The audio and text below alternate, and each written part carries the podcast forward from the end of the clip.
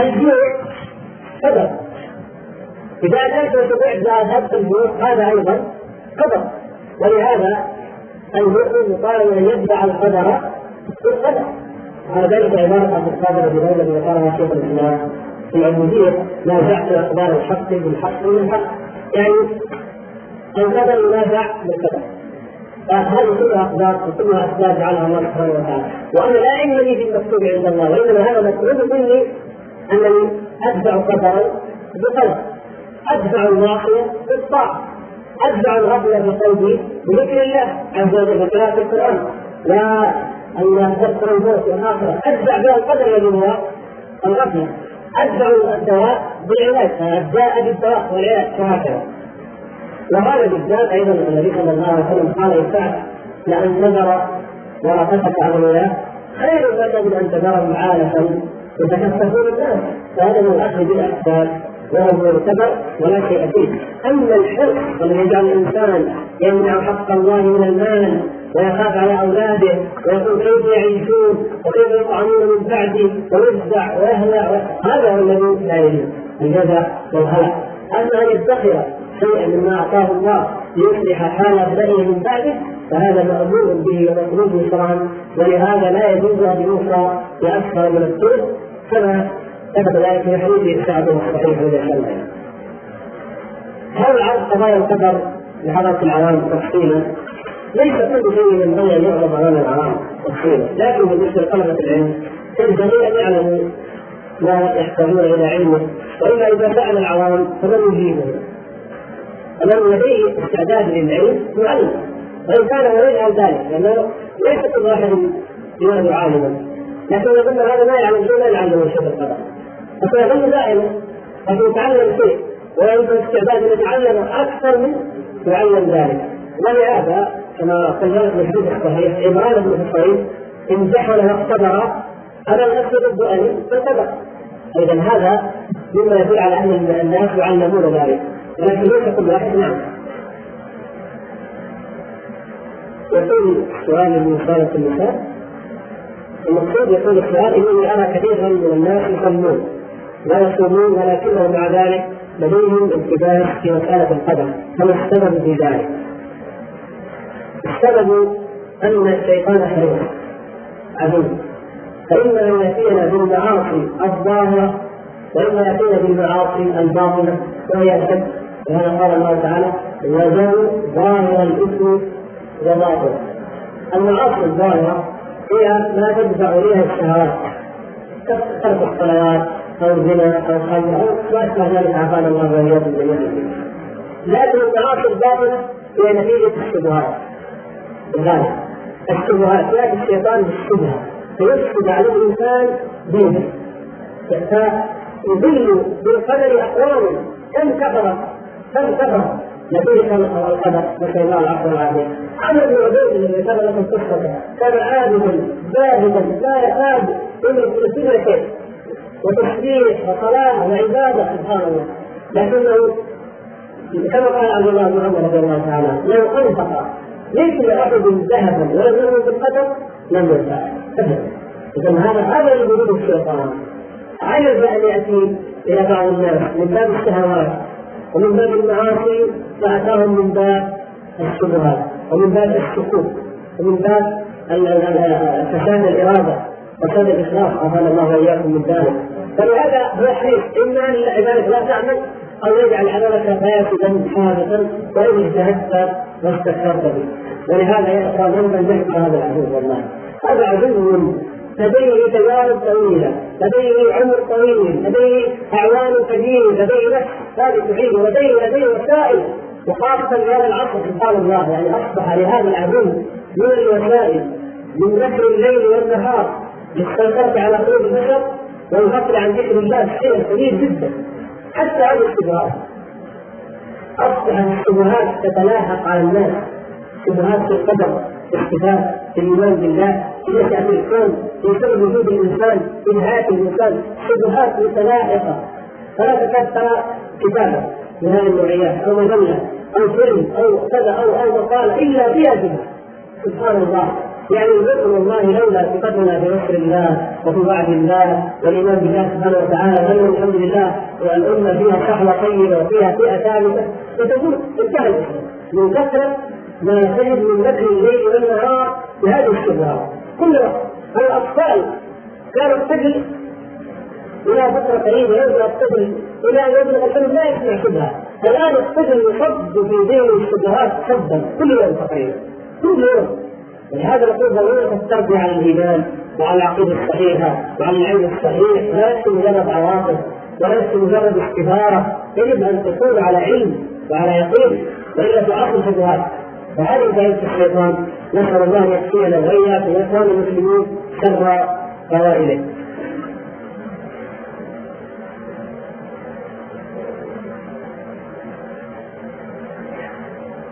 يكون الناس اذا اذا راى الإنسان رؤيا يعني يقصد كلام طويل كما قال بعض الأخوة. أو راى الإنسان المقصود رأى رؤيا مبشرة. والرؤيا الصالحه الصادقة هذه مبشرة. يعني ينبغي للإنسان أن يفرح بها. يحدث بها ما الذي يعمل؟ كما ذكرنا لهذا المثال يعمل لتحقيقها. يعني افرض انك رايت رؤيا بان الله سبحانه وتعالى يهدي بك طائفة من الناس. اخذوا على يديك ويأخذوا على يديك. العمل والشوى حقيقة أنت تسلح بالعلم وأن تستعد وأن تذهب إليهم وأن تبذل الدعوة لهم حتى تتحقق لك هذه البشرى وكذلك لما رأى البشرى من يكون له أبناء كبير ما الذي يفعل؟ يسعى ليتزوج المرأة الصالحة ويسعى لأن يكتب هذه الذرية الصالحة الطيبة أن يبذل الأسباب التي تجعل هذه البشرى حقا إن شاء الله. كما أنه لو رأى أو ظن أو توقع ما يسوء وليس إليه فإنه يسعى إلى امتداده لو وقع أي فرق يبذل الأسباب باجتهاده ومع الفارق طبعا بين البشرى وبين الكلام السيء.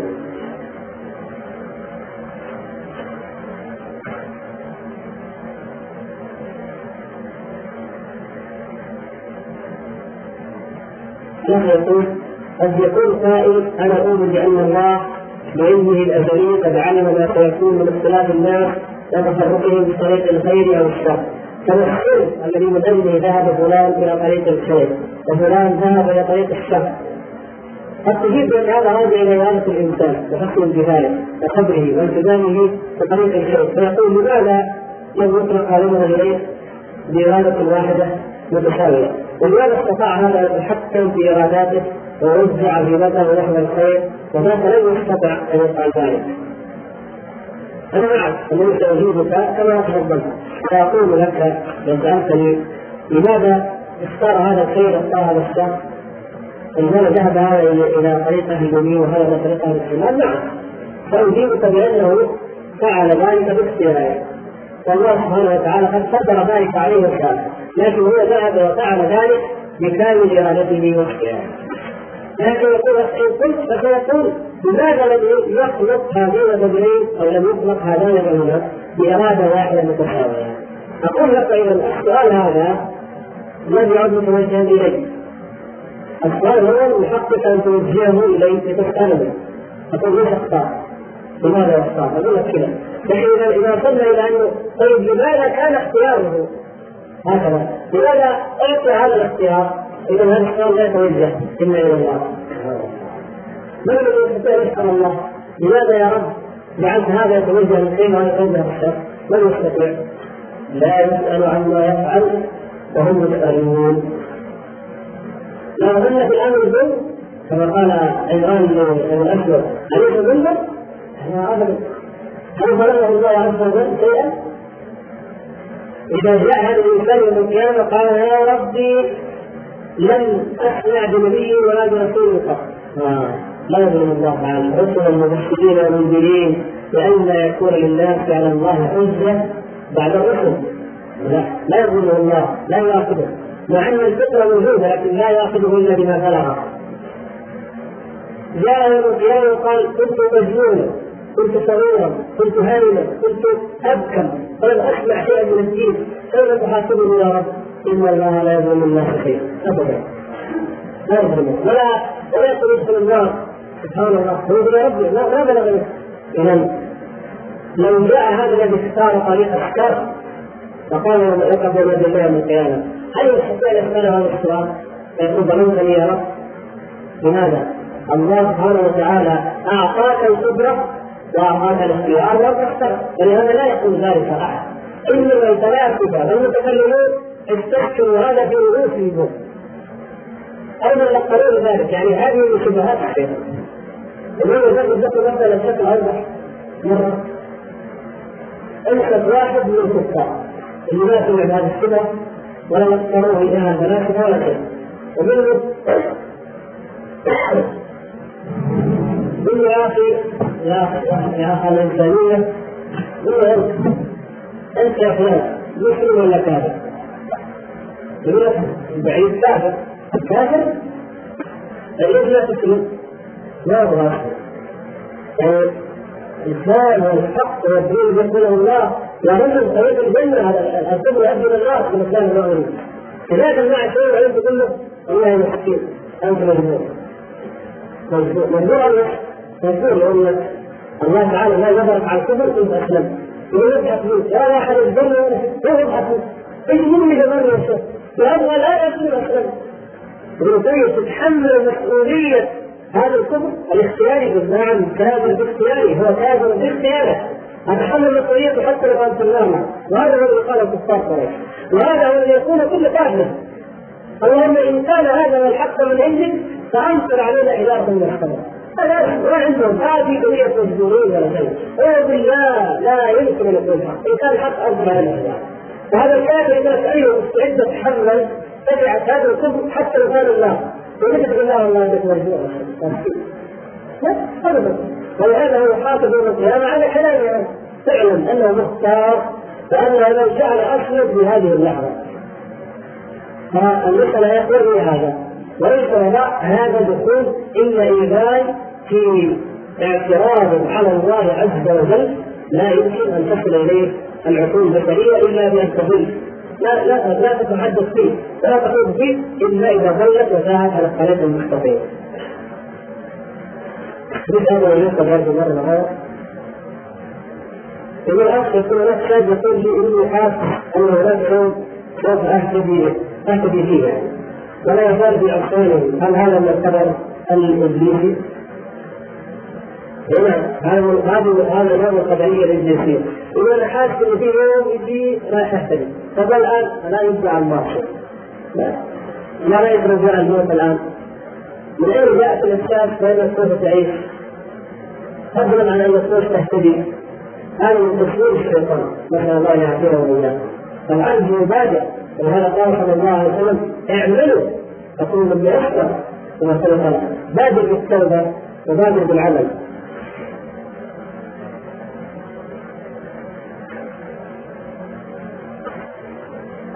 ابان السؤال في قضية العلم لا يخفى على أحد منكم. يقول الإنسان تعتريه بعض الافكار الشيطانيه كيف يعلم الله كل شيء في ان واحد؟ يعلم مثلا من في المملكة من في أمريكا نص واحد. ندري هذا اظن يعني لا إشكال فيه. الذي أنصح لساني ونفسي أول به أن لا نسترسل وراء الخواطر الشيطانيه لا تسترسل وراءها. يجيك الشيطان يقول لك كما اخبر النبي صلى الله عليه وسلم ياتي الشيطان حدث يقول من خلق الله يقول لك من امنت بالله المتكبرين قالوا اذا جاء الشيطان ولما الشيطان يسجد كذا قل له ان التسلسل موضوع هذا يبدو الدور هذا التسلسل التسلسل موضوع النبي صلى الله عليه وسلم قال لا تسلسل ابدا صحيح انه التسلسل ممنوع عقلا لكن قال قل امنت بالله استعد ذلك كمان قل امنت بالله هذه الشبهه البسيطه سبحان الله انت المؤمن بالله وملائكته وكتبه ورسله واليوم الآخر انت الصائم المصلي الحاج المعتمر المطيع لله ورسوله الذي ترى اثار العلم بالله عز وجل واثار حكمه الله واثار رحمه الله وتقرا كتاب الله وترى وترى عجائب فعل الله في العصاه وعجائب نصرة نصرة الله وتوفيقه للطائعين كل هذه الحقائق عندك من اختبر البشر. يبحث عن الشيطان وحاول تنور هي هذا خليك تفكر لو فكرت تقول لا تستحق لا تستحق ابدا. ولهذا ما علينا من هذا الخاطر إلا نستعيذ بالله. من الشيطان ورسول امنا بالله. لا يحتاج هذا النقول إلى ان نبحث ونرد ونبغى جواب مقنع سبحان الله. الذي ينكر الشمس ينكر هذا نفس الاتجاه ان هذا الشعاع هذه الحراره تحس بها اذا الحراره تجربها الشعاع والشعاع من الشمس. هذا عمليه صحيح ما يكون الدليل لكنها في الحقيقة يعني استدلال على شيء ظاهر بارد ولهذا يا إخوان اختلف السلف الصحابة عندهم ما جاءتهم مثل هذه الأسئلة؟ ما جاءتهم حتى الاعراب اللي جاء قال من خلق لا إله إلا هريره رضي الله تعالى عنه قال خلق خليل يا رسول الله. أعرابي من باب يعني حال الأعراب قد كفر وميثاقا وأيضا وما يعلم حدود ما انزل الله ورسوله ذلك على الاعراب والعلم بين درجتين واحد في نفس الزمان لا يصدق القول في الأصل الأول أنه عالم لأنه القضية مجرد العصر بل العلم لا يشبه شيء. فالمقصود أن الإنسان الذي انار الله تعالى قلبه بدلائل الإيمان لا يختلف وراء هذه الأفكار. ولذلك نحن نعيب على المتكلمين وعلى غيرهم المتفلسفين يقول لا سبحان الله. كتاب الله ينطق بالحق. وكلمات رسول الله صلى الله عليه وسلم سنته بين أيدينا وتجهدون نحن تريدون أن نستبيعكم بادله عقلية. قد تضع تقوى؟ لا. يعني عندنا براهين أقوى من ذلك. أن تقولوا وتثبتوا ان الله تعالى موجود يقول لا يحتاج. جهدكم يعني هدفكم طيب. في غير قائد لنا إنما انكروا كتاب الله هل نحتاج نحن أن نقرر أن الله موجود نحتاج أن نقرر ان الله سبحانه وتعالى. هو وحده المعبود المألوف المطاع المتبع سببه ودينه هذا اللي نحتاجه. وهكذا. كان هذا السؤال. هذا السؤال لا بأس أن نقرأه إن كان الأخ يعني أقرب ذلك.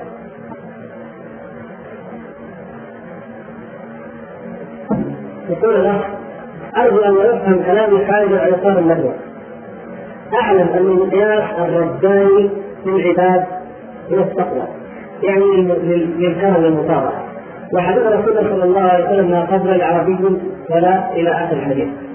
ونحن نعلم أن منذ بدء البشرية واللون الأسود مضطهد إلى يومنا هذا وأنت أدرى بما يحدث في عالمنا اليوم وتعيير السادة والعديد.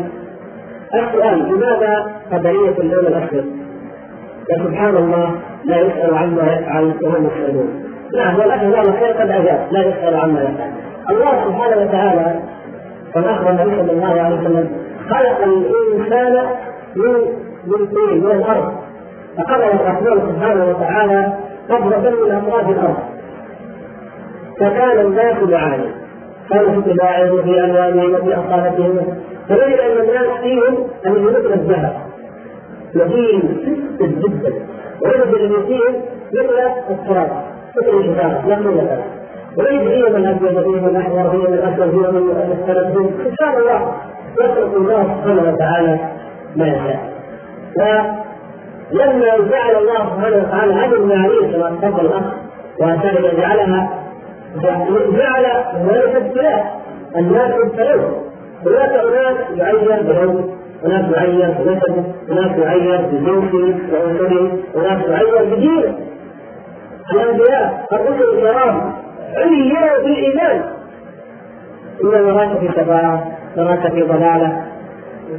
مهتم إلى اخر ما عين به الانبياء عينوه بالايمان لانهم يؤمنون فكيف نفترض ان يعين الانسان بنسبه أو بلونه أو بمنزلته الاجتماعيه أو هذه ابتلاءات وهذه اخطاء يقع فيها الناس إذا انحرفوا عن دين الله سبحانه وتعالى.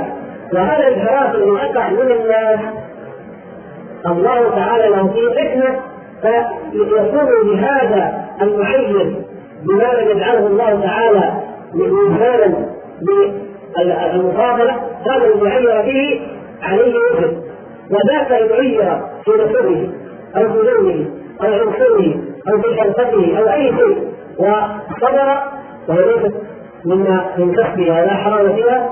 فصبر فإن له بذلك الأجر. إذا هذا نوع من انواع الابتلاء ونوع من انواع الأمور التي جعلها الله سبحانه وتعالى بحكمته مكانا لتغير الأفهام وليقسم الله تعالى يوم القيامة بين الناس فيما كانوا فيه يختلفون ومنها اختلافهم في هذه المعايير.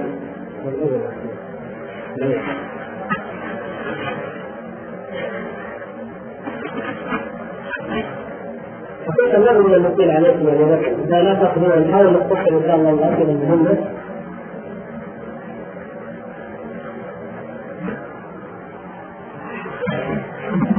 لكن هذا السؤال يقول حديث منه توضيح الحدود بالنسبة لحديث السبعين ألفا الذين يدخلون الجنة بلا حساب ولا عذاب وذكر لهم الذين لا يخترقون ولا يتطيرون. هل معنى هذا أن التداوي ينافي القضاء والقدر؟ أم صدق القمة لكن الإنسان لا متأثر بعد القمة يحتاج إلى تأكيد. التداوي لا ينافي القضاء والقدر بل هو دفع بالقدر بالقدر. هو من القدر لكن السبعين ألفا هؤلاء هل قال لا يتداوون هل قال لا يتعاقبوا الأسباب؟ لا يسترقون ولا يسألون ولا يتغيرون انظروا يا نوع معين فقط. ترفعوا عنه بلغ بهم كمال التوحيد أن تركوا هذا النوع فقط. لكن لم يقل لا يذهبون إلى الاطباء لا يتعالجون لا يأخذون دواء يصبرون مطلقا. في كل مرض يصبرون دائما. لا.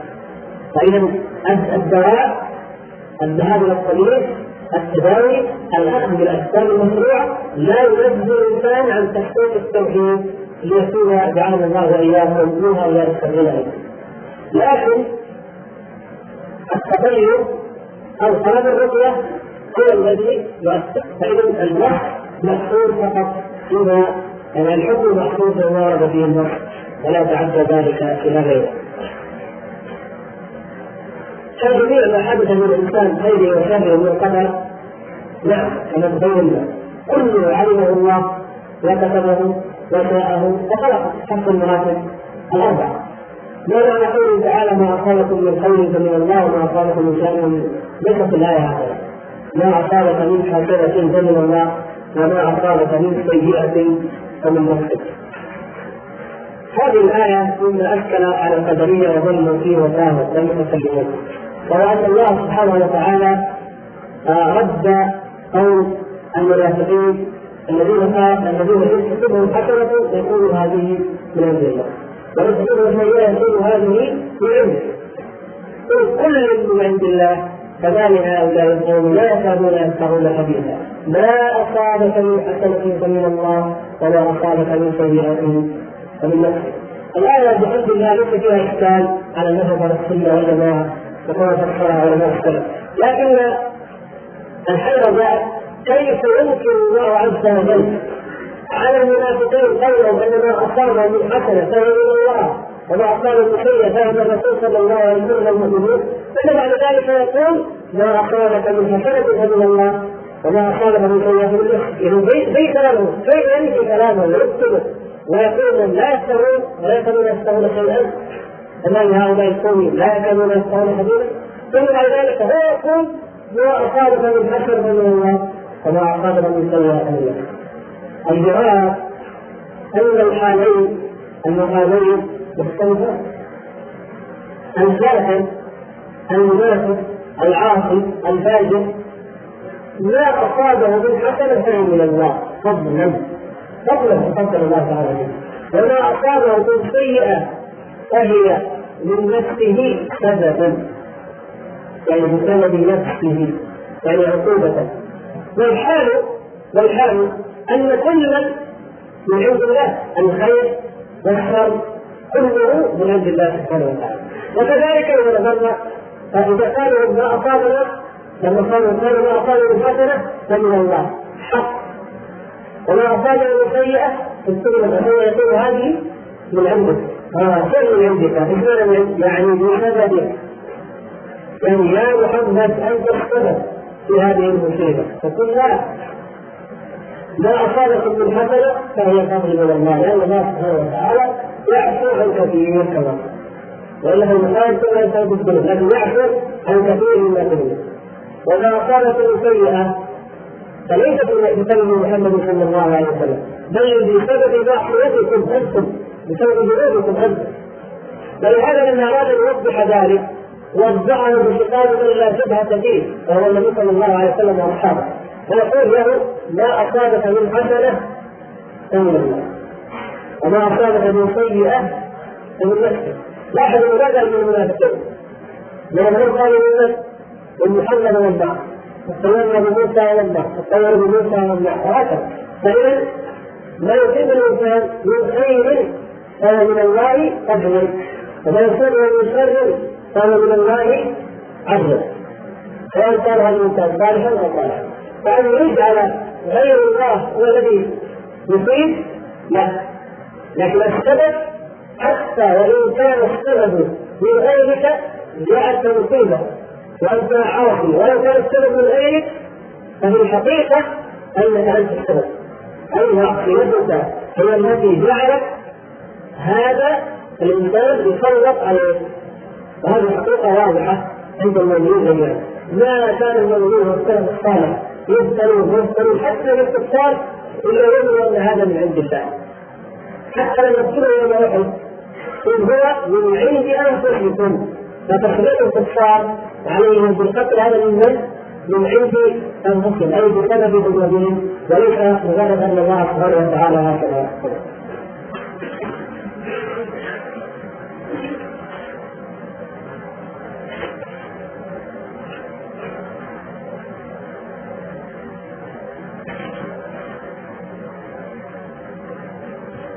لعلك تكون خير في النفس الكفايه يقول الله قلت إن الله سبحانه وتعالى خلق كل شيء ولكن هذه الأشياء منها المعاصي ومنها الطاعات ولا شك أن الله سبحانه وتعالى يكره المعاصي.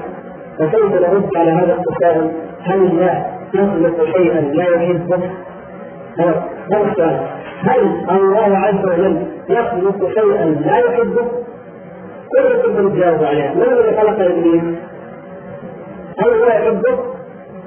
لا يحبه لا يحب الكافرين. ان الله لا يحب الكافرين. فان تولوا فان الله لا يحب الكافرين. اذا ولا يرضى لعباده الكفر اذا نعم الله عز وجل يخلق ما لا يحب ويشاء ما لا يحب. الشرك يحبه الله نعوذ بالله لكن هو سبحانه وتعالى سورة الأنعام التي ذكر فيها احتمال المشركين قال ولو شاء الله ما أشركوا ولو شاء ربك ما فعلوه هو نفسه أن ذكر تعالى شاء ما فعلوا لكن هو شاء أن يشركوا. وشاء أن يشركوا. لكن هل يحب أن يشركوا؟ لا. فمن بين ذلك في مشيئة كونية ومشيئة شرعية. إرادة كونية وإرادة شرعية. وهل ممكن نعيد عليكم السؤال يجب الله بالأول من واحد سألك عن إنسان يشرب الخمر قال هل يريد الله هل أراد الله أن هذا يشرب الخمر؟ وقلنا ما تريد الله ولا تريد الله عنه تقول ماذا تريد بالاراده؟ إن تثبت أن هل أراد الله أن يشرب الخمر يعني أن الله قدر أن يشرب الخمر نعم الله قدر ذلك لأنه لا يكون شيء بقدره لأن هل أراد الله يشرب الخمر أي هل أراد هل أحب الله وشرع أن يشرب الخمر لكن لا الله لا يحب أن يشرب الخمر ولا يشرعها إذا عندنا تفصيل المسلم عدم الوجود كذلك تفصيل أراد أن تشرب النار لا أراد أن تشرب الخمر اذا يريد أن ترجع فلا ترجع لكن لابد من هذا الشيء الله تعالى شرعا لم يرد ان تشرب النار شرعا. لكن قدرا اراد ذلك. بدليل ما قصد. والاعراض لا زائد عن الموضوع يسأله عن هذا الشرعية. نعم وعارف انه حرام تسأل ماذا ما قال ذلك لكن يريد هنا أن يدعو لأن الدعاء يرد القدر. الكل فبين النبي صلى الله عليه وسلم. فهذا كان علمه من القدرية. ما دعا الله أن يرد الناقة يريد أن يثبت مذهبه. وأن يقرره. كما قلنا مسلم شرحناه يريد أن يبرر مذهبه. فقال له اللهم قال أنا أدعي لك. اللهم إنك لم ترد أن تشرك ناقتك لقد اللهم ردها عليه. قال اعرابي لا حاجة يريد هذا كيف؟ قال اخشى أن يريد ترد. فلا ترد.